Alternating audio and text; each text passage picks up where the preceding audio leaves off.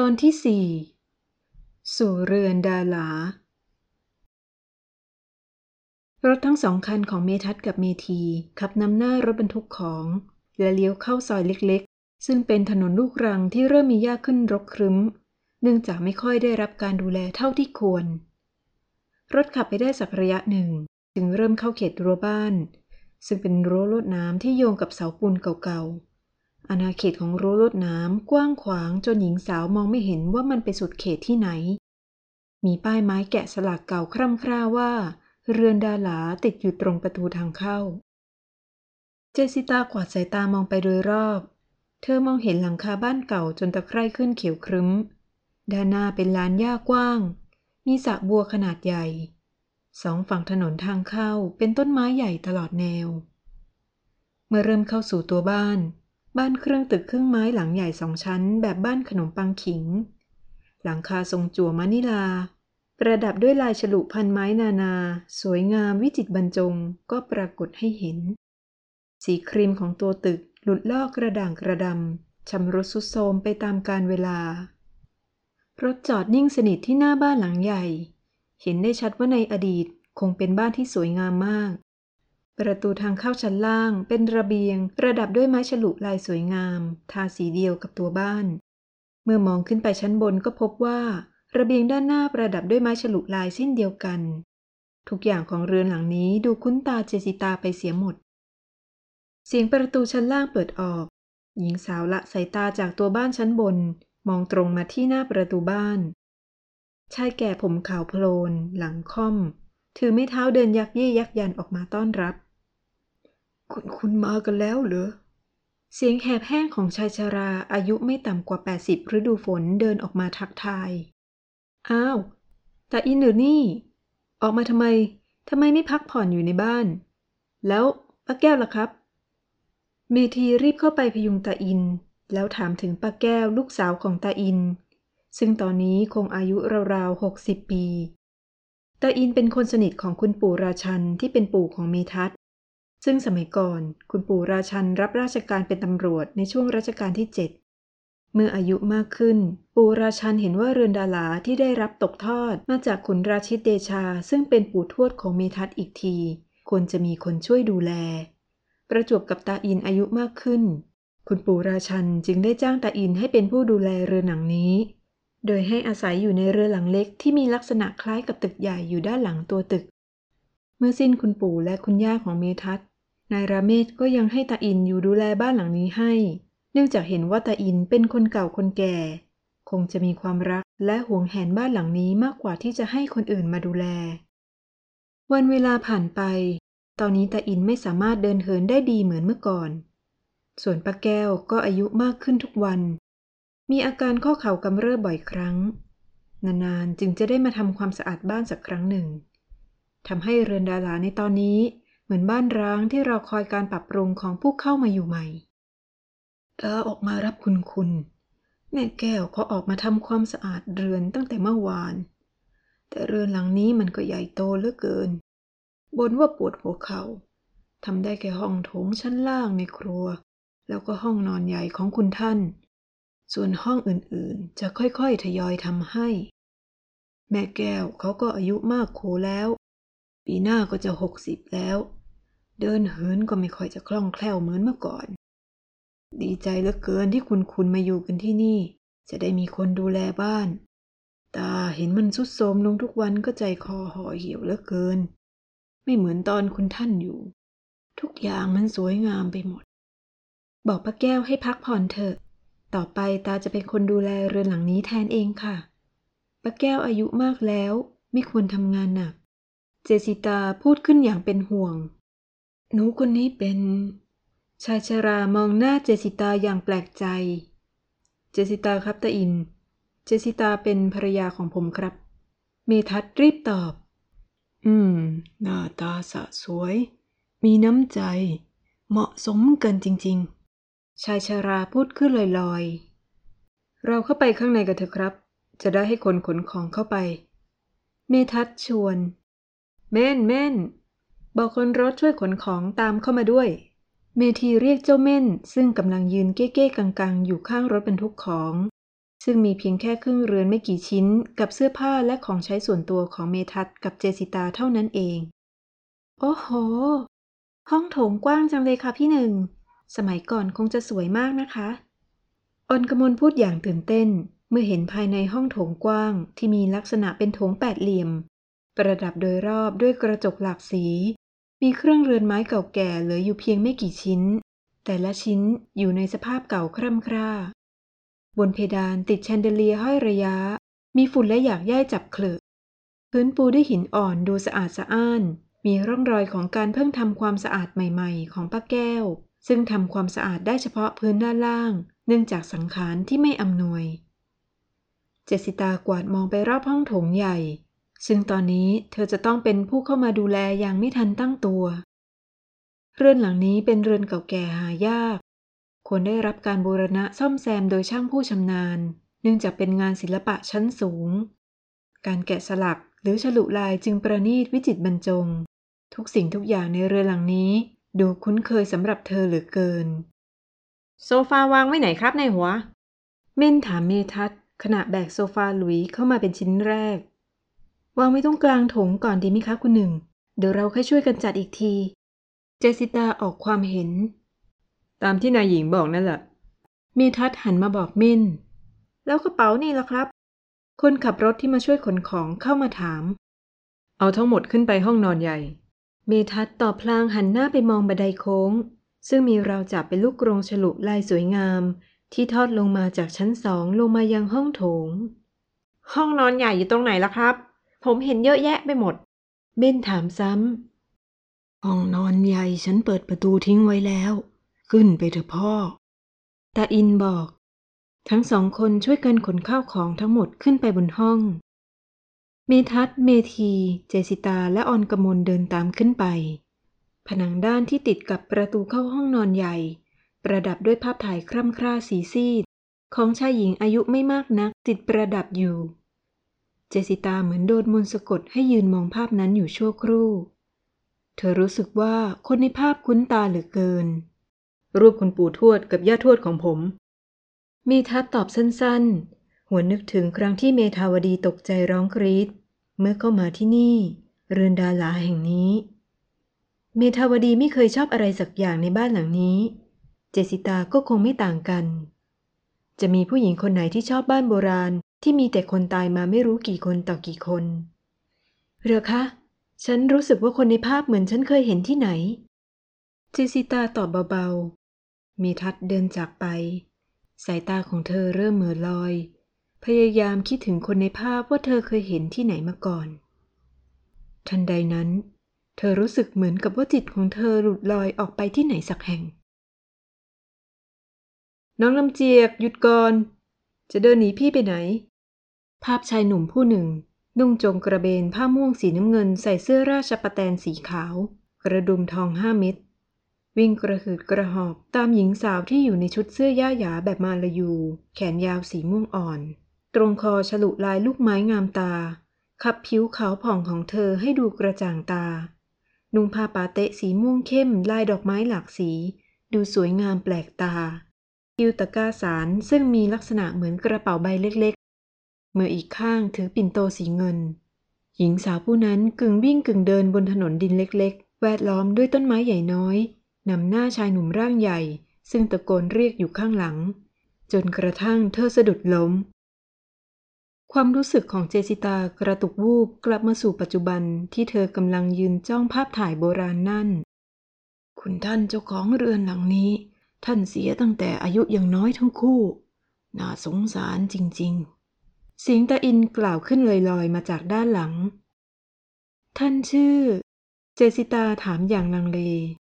คุณท่านผู้ชายชื่อราชิต เป็นปู่ของคุณราเมศ กับคุณท่านผู้หญิงชื่อ ตาอินตอบยังไม่ทันจบ เสียงของเจสิตาก็หลุดออกจากปาก คุณลำเจียก เธอพึมพำหืม คุณหนูรู้มาจากไหน ตาอินมองหน้าเจสิตาอย่างแปลกใจ ฉันเดาเอา คนโบราณจะมีชื่ออะไรประมาณนี้ใช่ไหมคะ หญิงสาวตอบเบนความสนใจ ชายชารานิ่งเงียบ ไม่ปริปากถามอะไรอีก แต่มองเจสิตานิ่งอย่างใช้ความคิด หรือท่านจะกลับมาจริง ๆ ชายชราพึมพำเบาๆ ก่อนจะถอไม้เท้าเดินเข้าไปในห้องนอนใหญ่ ซึ่งทุกคนช่วยกันยกกระเป๋าเข้าไปเก็บ เดี๋ยวผมจะเดินดูบ้านสักพัก แล้วจะกลับแล้วล่ะ พี่หนึ่งกับคุณตาจะได้จัดข้าวของและพักผ่อน จะให้ผมช่วยอะไรบอกมาก็แล้วกันนะครับ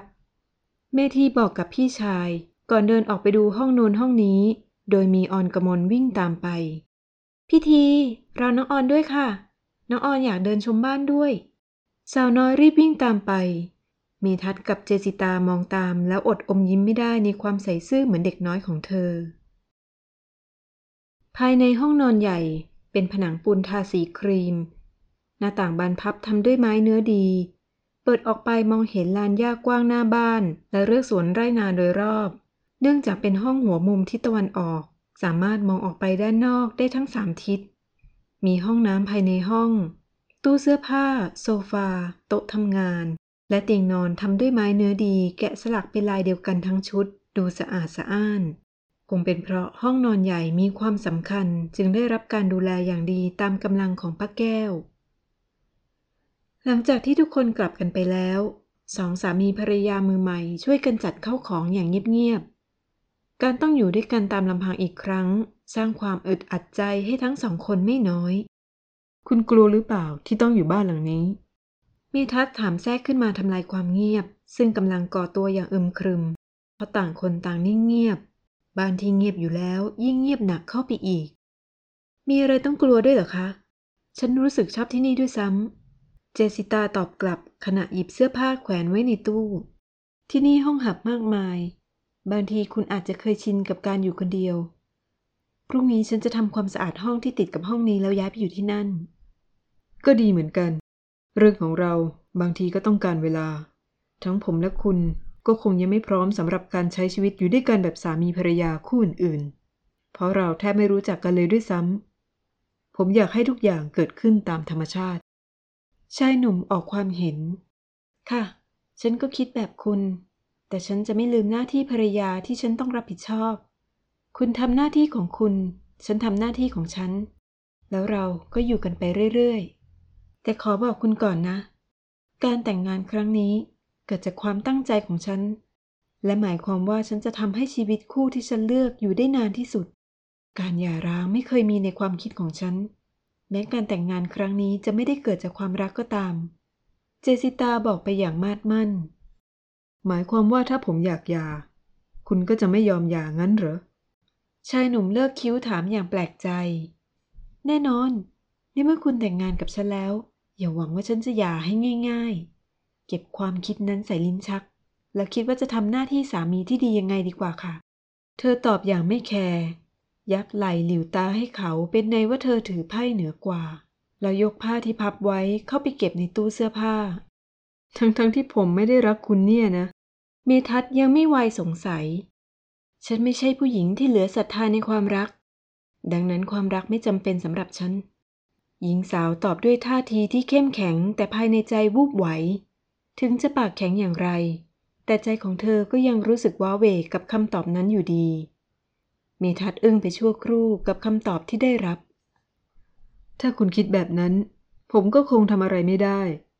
ที่เหลือคงให้เวลาช่วยตัดสินใจกับชีวิตคู่แปลกประหลาดระหว่างเรา ผมจะลองเข้าไปดูที่ดินรอบๆนี้ก่อน เพื่อวางแผนว่าพรุ่งนี้จะให้รถแบ็คโฮเขาปรับพื้นที่ยังไง คงจะกลับมาใกล้ค่ำทีเดียวชายหนุ่มพูดจบก็เดินออกจากห้องไป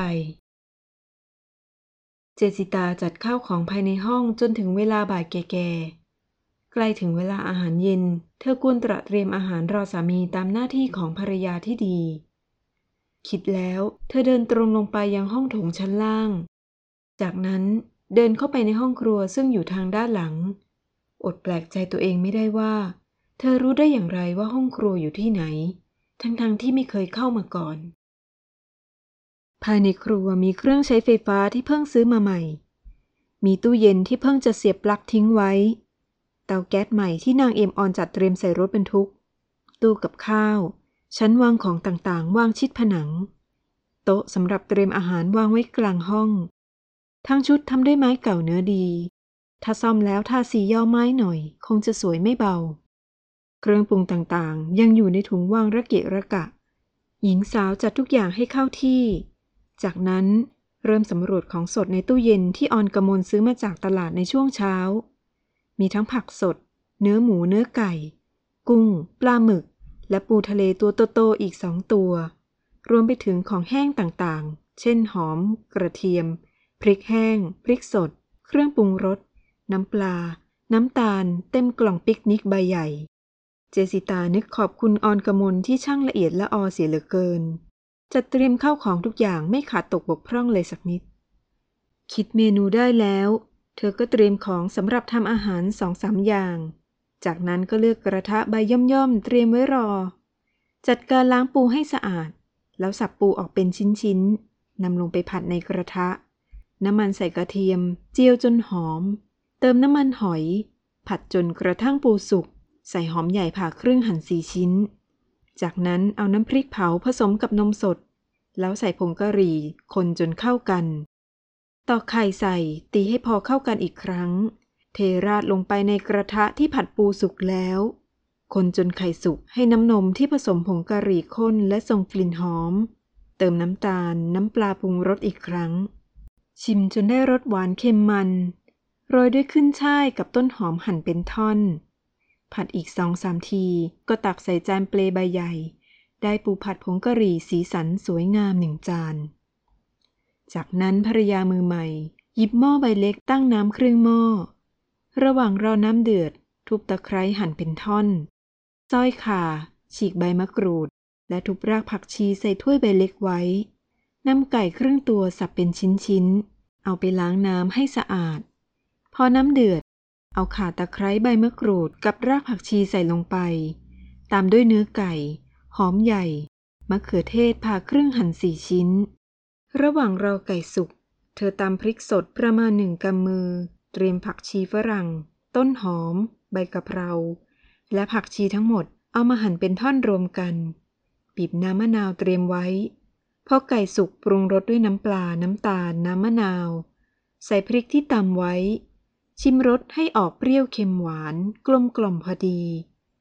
จากนั้นเอาผักชีฝรั่ง ต้นหอม ใบกะเพรา และผักชีที่เตรียมไว้ใส่ลงไป ได้ต้มยำไก่สุดแซ่บหนึ่งหม้อ เธอตักใส่ถ้วยไว้รอเสิร์ฟ แล้วเธอก็ตอกไข่สามใบใส่ถ้วย เอากุ้งสีห้าตัวออกมาปอกผ่าหลัง เอาไส้ออกแล้วหั่นเป็นชิ้นเล็กๆ ใส่ลงไปในไข่ที่ตอกไว้ปรุงรสด้วยน้ำปลา ใส่ต้นหอมซอยแล้วตีให้เข้ากัน จากนั้นเอากระทะเติมน้ำมันตั้งไฟให้ร้อนจัด เทไข่ลงไป แล้วยกกระทะขึ้นมาร่อนไปร่อนมา เพื่อให้ไข่เจียวฟูน่ารับประทาน กลับด้านเพื่อให้ไข่เจียวฟูสีเหลืองทองทั้งสองด้าน ตักใส่จานที่เตรียมไว้ ได้เมนูไข่เจียวกุ้งสับเหลืองฟูหอมน่ารับประทานอีกหนึ่งจาน อาหารทั้งหมดถูกยกออกมาวางในห้องรับประทานอาหาร ซึ่งอยู่ติดกับห้องครัวนำฝาชีครอบไว้ เธอรู้สึกว่าโต๊ะโล่งๆเหมือนขาดอะไรไปสักอย่าง ใช่แล้ว แจกันดอกไม้เหมือนที่ออนกำมลจัด เมื่อสามียังไม่กลับ น่าจะเหลือเวลาสำหรับจัดดอกไม้สักนิด เธอจึงเดินออกไปด้านหลังของครัว เห็นดอกไม้สีแดงสด สวยแปลกตา เธอไม่แน่ใจว่าเคยเห็นที่ไหน ต้นแตกหน่อเป็นกอเหมือนกับต้นปักษาสวรรค์ที่มีขายที่สวนจตุจักรในกรุงเทพ แต่ดอกไม้สีแดงตรงหน้ามีขนาดต้นใหญ่กว่ามากลำต้นละใบสีเขียวเข้ม ส่วนดอกเป็นกลีบซ้อนกันเป็นวงกลมหลายชั้น ดูแข็งแรงเหมือนดอกไม้พลาสติก แม้แต่ดอกที่ยังตูมก็ดูสวยงามจับใจ เจสิตาเลือกดอกบานมาหนึ่งดอกและดอกตูมสองดอก ตัดจนสั้นเกือบชิดดอก เมื่อมองหาแจกันไม่เจอ เธอจึงนำถ้วยในครัวขนาดพอเหมาะ ตัดต้นกล้วยที่ถูกโค่นทิ้งไว้ใกล้ๆกับกอดอกไม้นั้น มาเจียนให้มีขนาดพอดีใส่เข้าไปในถ้วยได้ เติมน้ำลงในถ้วยเล็กน้อย แล้วเอาดอกไม้เสียบลงไปให้ดอกตั้งตรงได้ ด้านหน้าเป็นดอกบาน ด้านหลังเป็นดอกตูม สองดอกลดหลั่นกันลงมา หาใบไม้แปลกๆ ที่อยู่ใกล้ๆมาประดับ แซมด้วยดอกหญ้าสีขาวใกล้ๆกันอีกสองสามช่อ เสร็จแล้วก็จะได้แจกันดอกไม้ที่น่ารักไม่เบา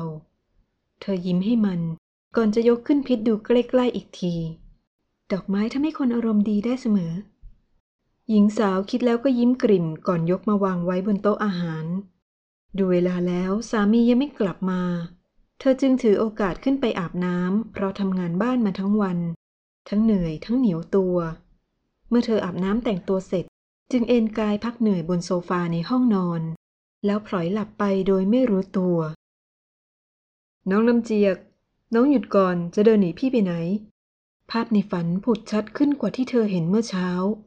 ผู้ชายคนนั้นกำลังวิ่งตามเธอ ใช่แล้ว เธอคือผู้หญิงคนนั้น เธอรู้สึกว่าทุกอย่างเป็นตัวของเธอเอง นี่เธอคือเจสิตาหรือแม่ลำเจียก หญิงสาวในชุดแปลกตาผู้มีใบหน้าเรียวรูปไข่ ผิวพรรณขาวผุดผ่อง ดวงตากลมโต จมูกโด่งเป็นสัน ปากกระจับสวยจับใจคนนั้นหรือ เธอเริ่มสับสนจนกระทั่งแม่ลำเจียกสะดุดล้มลง ธอรู้สึกวูบล้มตามลงไปด้วย จิตกับกายของเธอคือแม่ลำเจียกอย่างแนบสนิท หญิงสาวรู้สึกเจ็บที่ข้อเท้า เจ็บจนน้ำตาไหล น้องลำเจียกเป็นอย่างไรบ้าง พี่บอกเจ้าแล้วว่าอย่าวิ่งหนีพี่ เห็นไหมเล่า เจ้าเลยต้องเจ็บตัว ชายหนุ่มผู้นั้นรีบเข้ามาประคอง แล้วพี่ชายจะตามฉันมาเพราะเหตุใดเล่า เราจะรู้จักกันก็หาไม่ แม่ลำเจียก หญิงสาววัยเพิ่งย่างสิบเจ็ดทำทั้งที่ยังไม่ทันลุกขึ้นนั่งด้วยแววตาใสซื่อตื่นตระหนก หล่อนเอ็นกายแทบจะราบไปกับพื้นจนชายหนุ่มต้องนั่งข้างๆ จับร่างบางนั้นไว้ไม่ให้ตื่นกลัวจนเกินไป น้องลำเจียกของพี่ พี่เห็นน้องในงานพิธีกวนข้าวมาทุปายาตที่วัดมเหยกเมื่อสองปีก่อน ตอนนั้นน้องยังเด็กนัก แต่น้องติดตาต้องใจพี่เสียจนลืมไม่ลง พี่เฝ้าติดตามถามไถ่ว่าน้องเป็นใคร กว่าจะได้รู้ชื่อน้องพี่ใช้เวลาอยู่หลายวันทีเดียว วันนี้พี่เจอน้องอีกครา หวังเพียงจะมาผูกไมตรีด้วย แต่น้องก็วิ่งหนีพี่เสร็จแล้ว มิหนำซ้ำยังหกล้มอีก บอกพี่ทีสิว่าจะให้พี่ลงโทษตัวเองอย่างไร ที่ทำให้น้องต้องเจ็บตัวในวันนี้ ชายหนุ่มหน้าตาหล่อเหลาคมเข้ม เหมือนชายหนุ่มทางภาคใต้โดยทั่วไป แต่ผิดกันตรงที่ชายหนุ่มผู้นี้แต่งตัวดี พูดจาอ่อนหวาน ไม่เหมือนกับชาวบ้านทั่วไป ดวงตาของเขาคมกริบ ภายใต้แพรขนตาหนายาวงอนราวกับสตรี พยายามพูดเกลี้ยกล่อมให้เธอรู้สึกวางใจขึ้น โอ๊ย หญิงสาวร้องเมื่อขยับตัวจะลุกขึ้น ข้อเท้าน้องคงแพลง เขาพูดจบก็จับที่ข้อเท้าเล็กๆ นั่นเบาๆ แต่เธอก็ร้องโอ๊ยอีกครั้ง น้องนั่งตรงท่อนไม้นี้ก่อนเถิด พี่จะนวดข้อเท้าให้ เพื่อจะได้บรรเทาปวดลงได้บ้าง ชายหนุ่มค่อยๆ พยุงหญิงสาวมานั่งที่ท่อนไม้ใกล้ๆ ถอดรองเท้าไม้แบบเกี้ยที่เธอซื้อจากพ่อค้าชาวจีนในตลาดออกมา ก่อนจะค่อยๆ เอามือคลึงนวดที่ข้อเท้าเบาๆ เพื่อให้กล้ามเนื้อผ่อนคลาย แต่หญิงสาวรีบดึงข้อเท้ากลับ อย่าเลยจ้ะพี่ชาย พี่เป็นผู้ชายมาจับเท้าผู้หญิงมันจะไม่ดี เธอหมายถึงผู้ชายสมัยก่อน จะถือเรื่องการจับเท้าของผู้หญิงว่าเป็นของต่ำเป็นสิ่งไม่ควร พี่ไม่ถือสาอะไรเรื่องพนันดอกน้องลำเจียก ข้อเท้าน้องเจ็บถึงเพียงนี้ จะให้พี่ปล่อยไว้ก็ไรได้ พี่มีน้ำมันหอมติดตัวมาด้วย ประเดี๋ยวพี่จะนวดให้ ชายหนุ่มพูดถึงน้ำมันหอม ซึ่งสมัยโบราณใช้น้ำมันมะพร้าวกลั่นผสมด้วยสมุนไพรหลายชนิด ใช้ทั้งดมแก้วิงเวียน ทาแก้พิษจากสัตว์มีพิษ และใช้นวดแก้ฟกช้ำต่างๆ มักใส่ขวดเล็กๆ พกติดตัวไว้ก่อนออกจากบ้าน เนื่องจากสมัยก่อน จะต้องเดินทางฝ่าป่าเขาซึ่งเต็มไปด้วยแมลงและสัตว์มีพิษต่างๆ พี่ชายชื่ออะไรเหรอจ๊ะ หญิงสาวตัดสินใจถามชื่อชายแปลกหน้า พี่ชื่อราชิตทำงานอยู่ในจวนท่านเจ้าเมือง ชายหนุ่มตอบพร้อมเงยหน้ามองใบหน้าหวานที่ยังมีแววตื่นตระหนก ก่อนจะก้มหน้าลงนวดข้อเท้าเบาๆอีกครั้งทำงานในจวนท่านเจ้าเมืองหรือเจ้าคะ เป็นข้าราชการ แล้วพี่ราชิตมาทำอะไรที่วัดมเหยงวันนี้เล่าเจ้าคะ แม่ลำเจียกถามด้วยแววตาใสซื่อ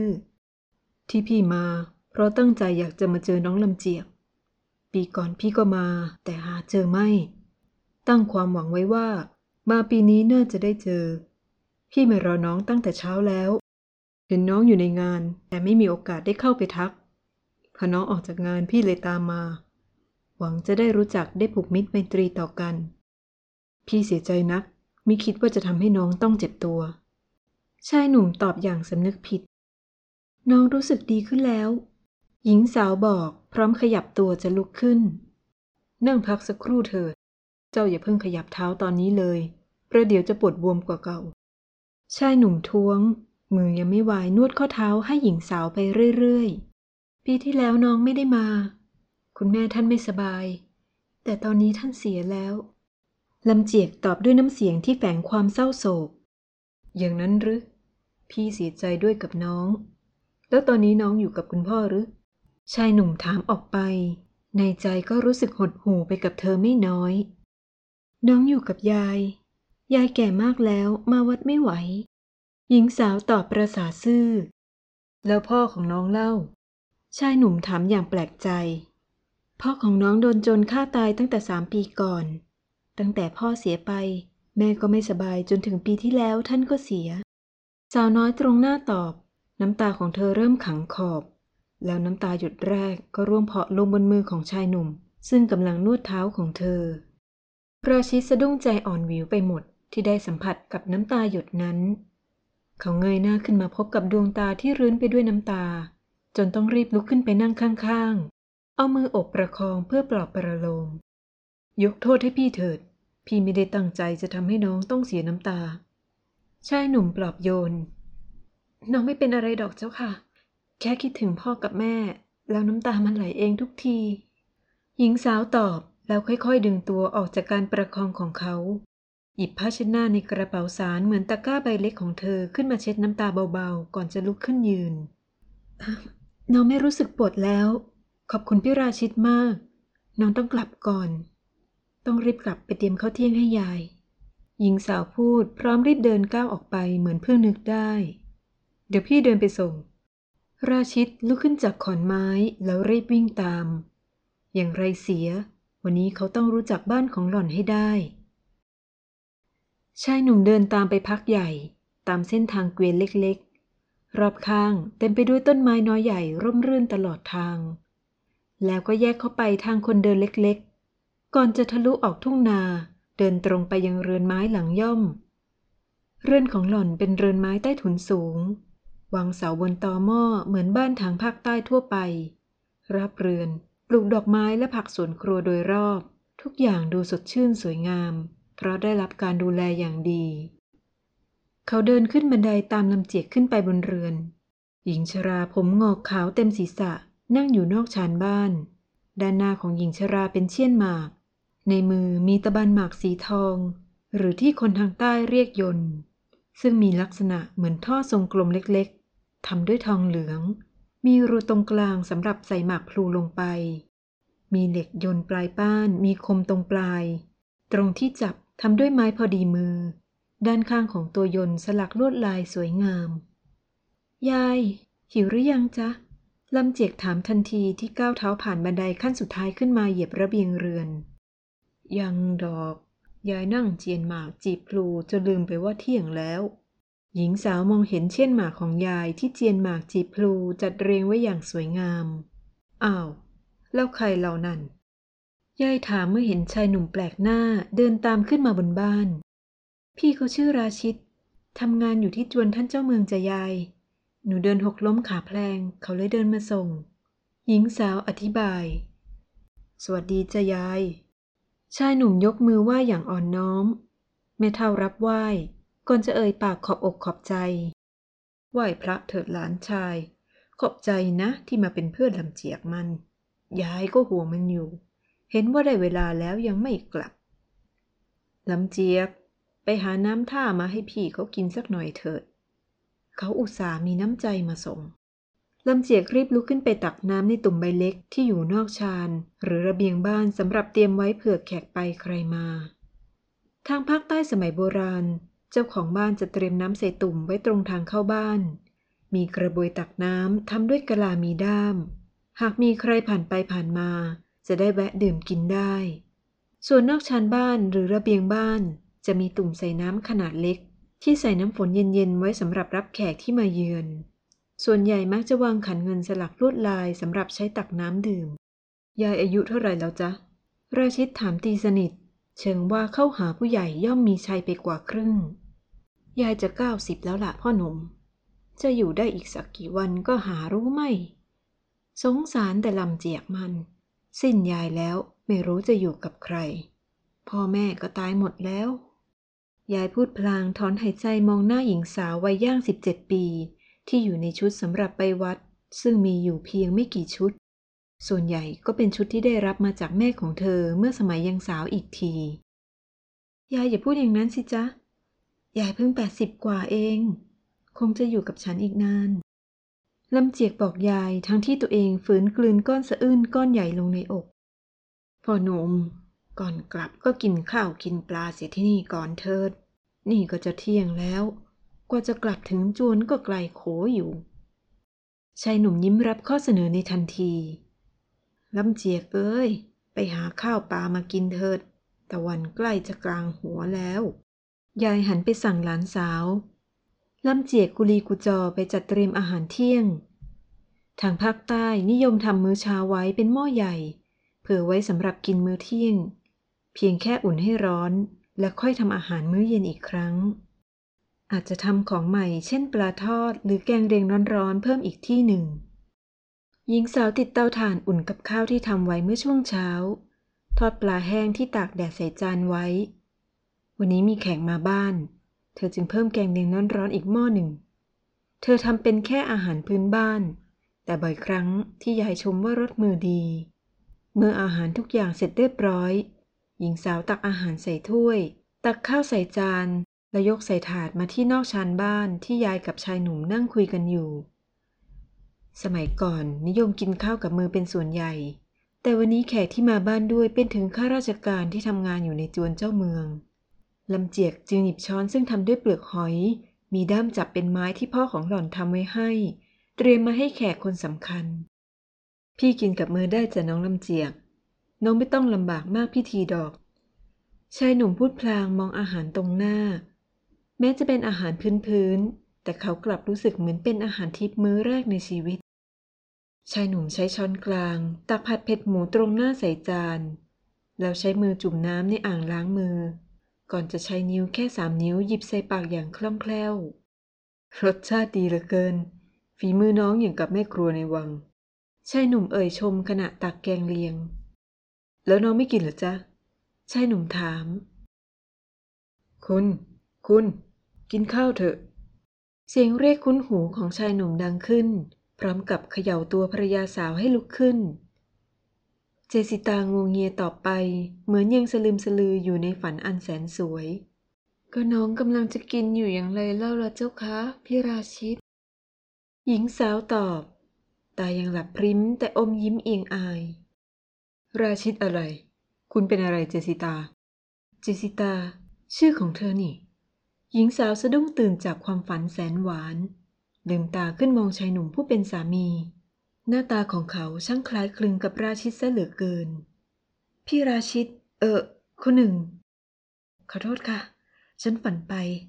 ฝันว่ากำลังจะกินข้าวพอดี เธอตอบแล้วลุกขึ้นพร้อมกับท้องที่ร้องเพราะความหิว อ๋อ ฝันว่ากินกับพี่ราชิตชายหนุ่มกระแนกกระแหนอย่างอิจฉาชายหนุ่มในฝันของเธอ ก่อนจะเดินหน้าตึงลงไปยังห้องรับประทานอาหาร หญิงสาวรีบเดินตามลงไป ไม่เข้าใจว่าสามีของเธอโกรธอะไร อยู่ๆถึงทำสีหน้าบึ้งตึง อาหารที่อยู่ตรงหน้าทำให้เมทัศคลายความบึ้งตึงลงได้บ้าง เพราะอาหารที่ภรรยาเตรียมไว้ให้ สีสันหน้าตาน่ารับประทานไม่น้อย อย่างน้อยเธอก็ไม่ถึงกับแย่ซะทีเดียว ส่วนรสชาติน่ะเหรอเดี๋ยวก็รู้ เขาคิดก่อนนั่งลงหัวโต๊ะ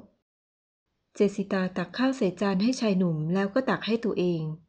ก่อนจะนั่งลงรับประทานตรงฝั่งขวามือของสามี นิทัศตักปูผัดผงกะหรี่ใส่จานเป็นอย่างแรก เจสิตานั่งลุ้นตาแป๋วว่าเขาจะพอใจกับรสมือของเธอบ้างหรือไม่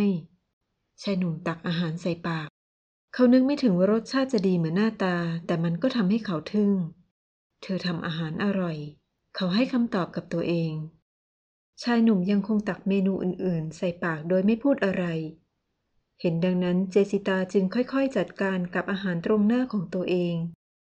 เธอเติมข้าวให้เขาอีกจาน สามีของเธอกินจนหมด ก่อนยกแก้วน้ำเย็นขึ้นมาดื่ม พาเช็ดปากเสร็จก็วางไว้บนโต๊ะ หันมามองหน้าหญิงสาวที่นั่งจ้องดูเขาอยู่ คงอยากได้คำชมสินะ เขารู้ว่าเธอต้องการอะไรกำลังหิว อะไรก็กินได้ ชายหนุ่มพูดสั้นๆ ก่อนลุกขึ้นเดินออกจากโต๊ะ อดสงสารไม่ได้ที่เห็นเธอพยายามทำหน้าที่ภรรยาที่ดี ถ้าเธอไม่ฝันถึงนาราชิตนั่นแล้วก็ ป่านนี้คงได้คำชมไปมากโขทีเดียวกำลังหิว อะไรก็กินได้ เชอะ กินข้าวหมดไปสองจาน เปลือกปูก็จะท่วมหัวตายอยู่แล้วคำชมสักคำก็ไม่มี คนใจดำ เสียงพึมพำไล่หลังมาขณะที่กำลังเก็บล้างจานชามทำให้ชายหนุ่มที่ได้ยินถึงกับสะดุ้ง เมทัศมานั่งพักดูรายการทีวีอยู่บนโซฟาในห้องโถง เจสิตาล้างจานชามเก็บทุกอย่างในครัวให้เข้าที่ แล้วถือแจกันดอกไม้ในห้องครัวออกมาวางบนโต๊ะกลาง นั่งดูทีวีกับเขาด้วย เมทัศนั่งโซฟายาวซึ่งวางตรงกลาง ส่วนหญิงสาวนั่งโซฟาตัวเล็กสำหรับนั่งคนเดียว ซึ่งมีอยู่สองตัวตรงข้ามกัน คุณรู้ไหมนี่ดอกอะไร เธอถามขณะที่วางแจกันลงบนโต๊ะกลาง ดอกหญ้า เขาแกล้งตอบสั้นๆ มองไปที่ดอกหญ้าสีขาวช่อเล็กๆ ที่ประดับอยู่สองสามช่อ ฉันหมายถึงดอกสีแดงดอกใหญ่นี่ต่างหาก หญิงสาวชี้ไปที่ดอกดาลา ดอกดาลา ปากเขาตอบแต่สายตาไม่ยอมละจากจอทีวีซึ่งเป็นช่วงของข่าวภาคค่ำดอกดาลา เรือนดาลา แล้วดอกดาลาเป็นอะไรกับเรือนดาลาคะ เธออดถามต่อไม่ได้ อ้าว ดอกดาลาเป็นอะไรกับเรือนดาลา คุณก็ถามแปลกๆ ดอกดาลาก็เป็นชื่อของเรือนดาลานะสิ ชายหนุ่มตอบแต่สายตาไม่ได้มองมาที่เธอเลยสักนิด แล้วทำไมเรือนหลังนี้ถึงชื่อเรือนดาลาคะ หญิงสาวถามอย่างอยากรู้ คุณย่าทวดของผมชอบดอกดาลา และปลูกดอกดาลาไว้รอบเรือน ที่บริเวณนี้จึงเต็มไปด้วยต้นดาลา จึงให้ชื่อเรือนนี้ว่าเรือนดาลา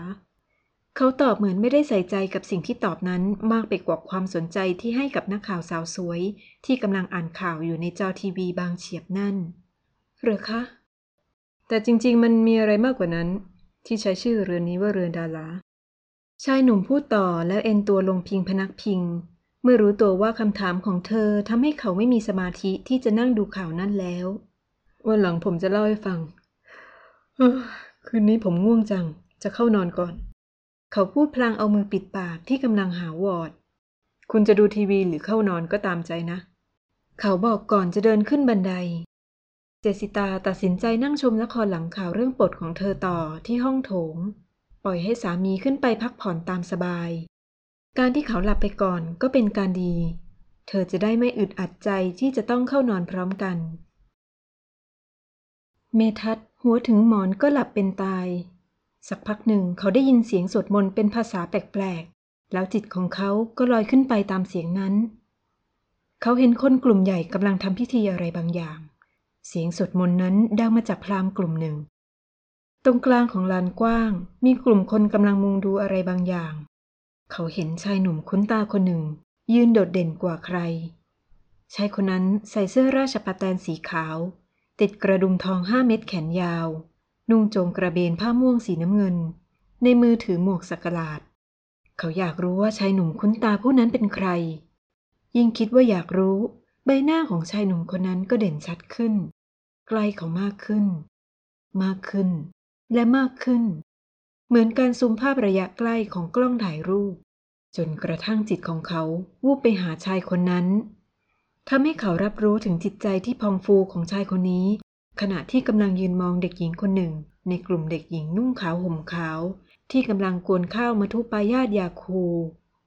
เด็กหญิงผู้นั้นมีใบหน้าเรียรูปไข่ได้รูปงดงาม ดวงตากลมโต กิริยาอ่อนหวาน ผิวพรรณขาวผ่องกว่าเด็กคนอื่นๆ เธอม้วนผมเป็นมวยเหนือศีรษะ แก้มทั้งสองข้างแดงปลั่งด้วยความร้อนจากเตาไฟ น่ารักน่าเอ็นดูเหมือนเทพธิดาน้อยๆ ความรู้สึกที่มีต่อเด็กสาวคนนี้จับจิตจับใจเขายิ่งนัก เขาหลงรักเธอทันทีตั้งแต่แรกเห็น ประเพณีกวนข้าวทิพย์หรือข้าวมทุปายาตต้องใช้สาวพรหมจรรย์ที่ยังไม่มีประจำเดือน คือเด็กผู้หญิงที่อายุประมาณ 13-15 ปีมาถือศีลแปดบวชชีพรามเพื่อเพิ่มความเข้มขลังให้กับพิธีการ หลังจากที่สาวพรหมจรรย์กวนข้าวทิพย์เสร็จสิ้น ก็เป็นโอกาสของพุทธศาสนิกชนทั่วไป ที่จะร่วมกันกวนข้าวทิพย์เพื่อความเป็นสิริมงคลแก่ตน เด็กสาวเหล่านั้นก็จะมาลาสิกขาเพื่อกลับไปใช้ชีวิตตามปกติต่อไป เขาเฝ้ามองเด็กหญิงคนนั้นอย่างไม่อาจละสายตา จนกระทั่งเธอถูกผู้ใหญ่สองสามคนนำตัวออกไปพร้อมกับเหล่าเทพธิดาน้อยๆทั้งสี่คน เขามองตามเด็กสาวจนลับตา ตลอดช่วงชีวิต 22 ปีของเขา ยังไม่เคยพบหญิงใดที่ต้องใจเท่ากับเด็กหญิงผู้นี้ เขาสาบานกับตัวเองว่า ยังไงก็ต้องรู้ให้ได้ว่าเธอเป็นใคร เสียงลูกบิดประตูดังแกรก เมทัศสะดุ้งตื่น เพราะเป็นคนหูไว เขานึกขึ้นได้ว่าเจสิตาคงจะกลับขึ้นมานอนจึงแกล้งทำเป็นหลับ หญิงสาวพยายามนั่งลงบนที่นอนให้เบาที่สุด เพราะไม่อยากทำให้เขาตื่น ก่อนจะชะโงกหน้าไปมองคนตัวใหญ่ เวลานอนหลับก็น่าเอ็นดูดีนะเราไม่ริดเยอะเหมือนตอนตื่น ขอให้หลับไปจนเช้าก็แล้วกัน หญิงสาวพึมพำยิ้มกริ่ม แล้วค่อยๆ สอดตัวลงนอนหันหลังใต้ผ้าห่มผืนเดียวกันชายหนุ่มได้ยินเสียงพึมพำนั้นก็ได้แต่นอนอมยิ้ม เขาแกล้งทำเป็นพลิกตัว เอามือมาวางบนร่างบอบบาง เจสิตานอนตัวแข็งทื่อ แล้วจึงค่อยๆ เอามือหนาของเขาออกไปให้พ้นตัวชายหนุ่มอมยิ้ม แล้วแกล้งเอามือวางบนตัวเธออีกครั้ง ความง่วงบวกกับความอ่อนเพลีย เธอจึงเผลอหลับไปจนเช้า และตื่นขึ้นมาอีกครั้งในอ้อมกอดของสามี เมทัศแทบไม่ได้นอนหลับทั้งคืน เพราะเขาต้องต่อสู้กับความปั่นป่วนในอารมณ์ที่ได้สวมกอดภรรยา ความอบอุ่นที่เขาได้รับทำให้เขารู้สึกมีเรี่ยวแรงกำลังเพิ่มขึ้นอย่างประหลาด เหมือนกับร่างกายของเขา ได้รับการชาร์จแบตเตอรี่ที่มันใกล้หมดมานาน เขาก็มองภรรยาที่ซุกใบหน้าเนียนใสยอยู่ที่แผ่นอกของเขา ร่างบางคดตัวเหมือนลูกแมวน้อยๆ เขาอยากจะทำอะไรกับเธอที่มากกว่านั้น แต่ยังไม่อยากฝืนใจเธอ เขาควรจะได้รับความร่วมมืออย่างเต็มอกเต็มใจ ไม่ใช่การฝืนใจตามหน้าที่ของภรรยาอย่างที่เธอเคยบอก เจสิตากระพริบตาทีๆ เมื่อรู้สึกตัวว่าความอบอุ่นประหลาดที่มีมาตลอดทั้งคืนนั้น คืออ้อมกอดของสามีตามทะเบียนสมรส หญิงสาวเงยหน้ามองเห็นเขาหลับตา ก็ค่อยๆ ขยับตัวถอยออกมาจากอ้อมแขนนั้นเบาๆ คนตัวใหญ่ที่นอนอยู่หาได้หลับไหลอย่างที่เธอคิด เขาแค่ไม่อยากให้เธอรู้ว่าเขารู้สึกตัวทำเรากับว่าเผลอกอดไปโดยไม่รู้ตัวจะดีกว่า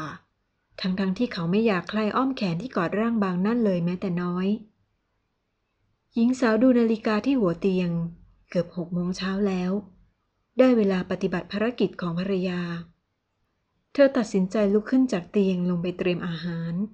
ในขณะที่สามีของเธอยังไม่มีทีท่าว่าจะตื่นนอน กลิ่นข้าวต้มหอมกลุ่นจากในครัว มีทัดเตรียมตัวจะลงไปที่นาอีกครั้ง ชายหนุ่มนัดรถแบ็คโฮมาปรับพื้นที่สำหรับปลูกปาล์มน้ำมัน พื้นที่รวม 80 ไร่ที่เขาครอบครองอยู่ มันมากพอที่จะเลี้ยงดูภรรยาได้เป็นอย่างดี อย่างที่พ่อของเขาเคยพูดไว้อย่างแน่นอน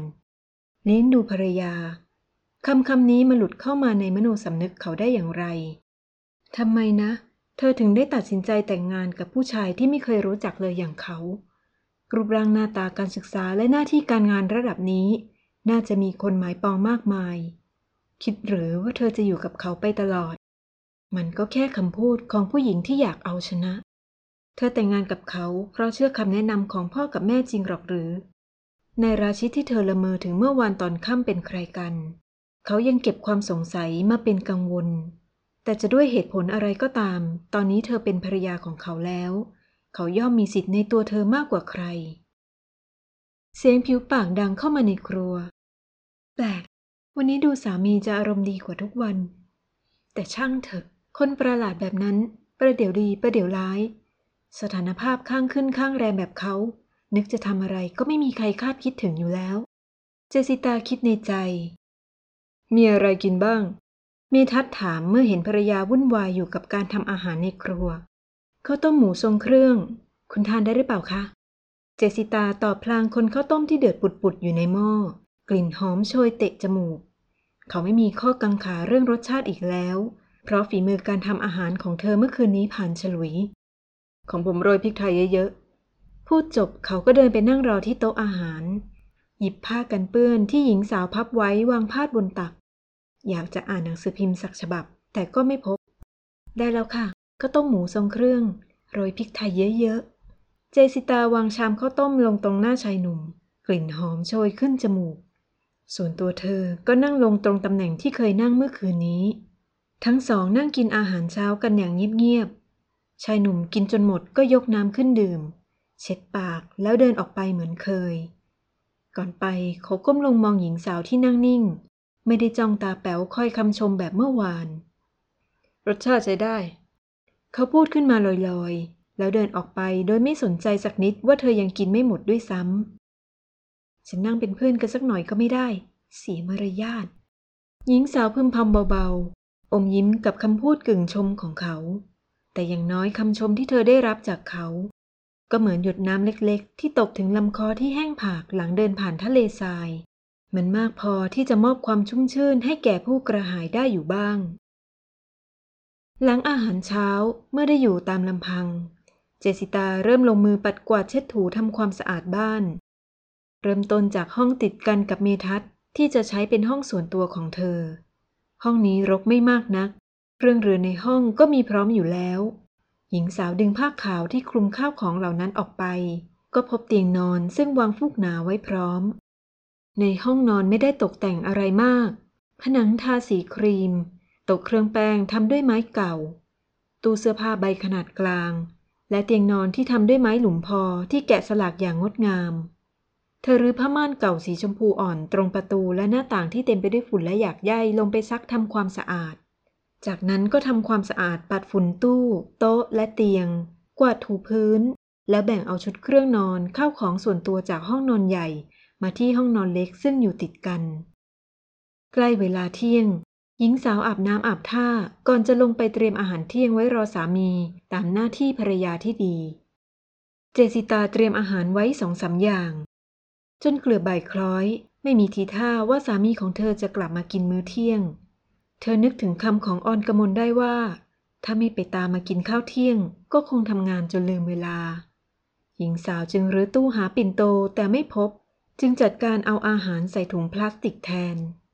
เตรียมช้อน จานชามข้าวสวย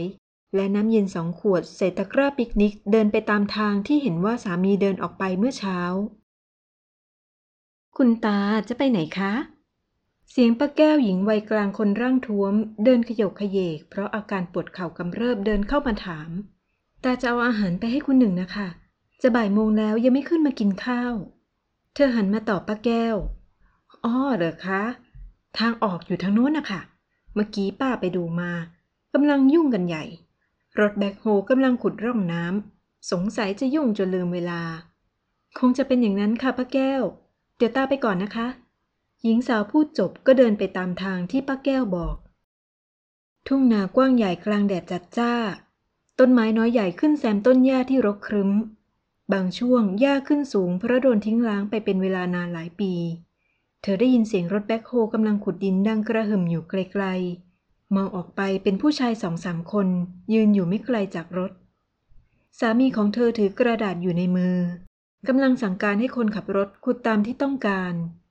เมื่อเดินเข้ามาใกล้ ก็พบว่าเขากำลังเอามือเปล่าปาดเหงื่อที่ไหลลงมาถึงเส้าคอ ความรู้สึกเป็นห่วงวูบขึ้นอย่างที่เธอเองไม่คาดคิด คุณหนึ่งคะ เจสิตาเรียกเบาๆ ชายหนุ่มจึงไม่ได้ยิน คงเป็นเพราะไม่ได้สนใจสิ่งรอบข้าง แถมยังมีเสียงรถแบ็คโฮที่กำลังขุดดินดังกระหึ่ม เธอจึงยื่นมือไปแตะแขนสามีเบาๆ คุณหนึ่งคะ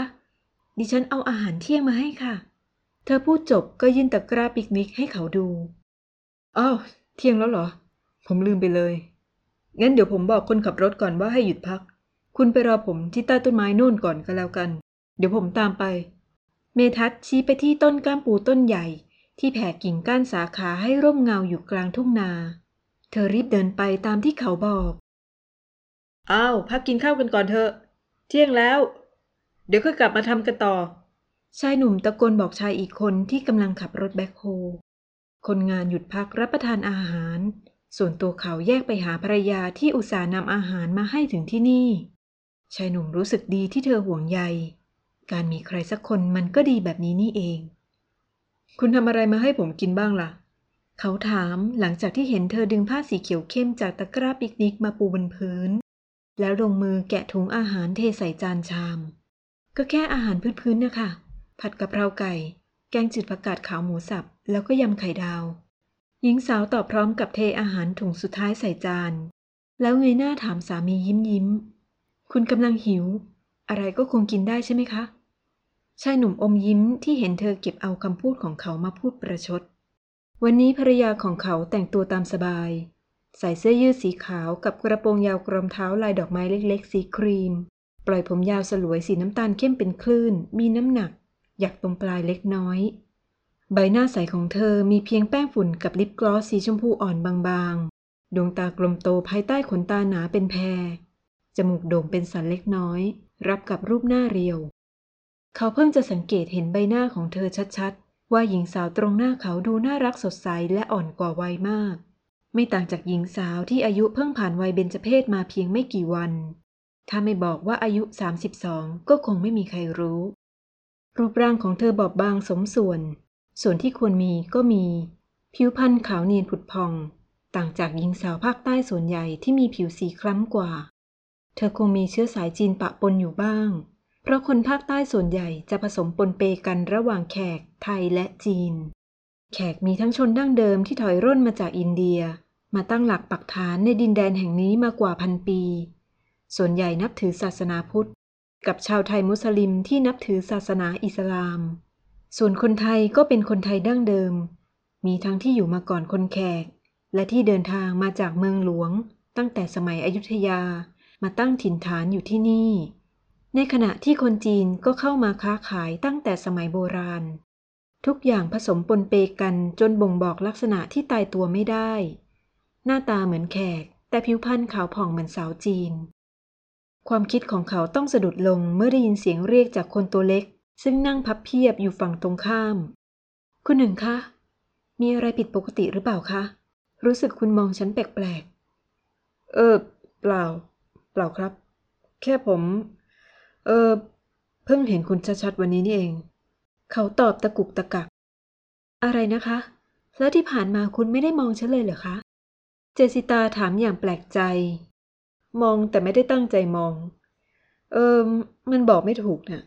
เจอกันวันแรกก็คนเยอะแยะ ตามันพร่าไปหมด วันต่อๆมาก็แทบไม่ได้เจอกัน ก็เพิ่งเห็นชัดๆวันนี้นี่แหละ เขาก้มหน้า เขินตัวเองเล็กๆ แต่กลบเกลื่อนด้วยการก้มหน้าก้มตาตักอาหารเข้าปาก แปลกนะคะ ฉันกลับรู้สึกคุ้นหน้าคุณ เหมือนเคยเห็นที่ไหนมาก่อน แค่เห็นวันแรกฉันก็จำคุณได้ติดตา โดยเฉพาะหนวดคราวรุงรังในชุดเจ้าบ่าวของคุณ เจสิตาแกล้งพูดเย้าแย่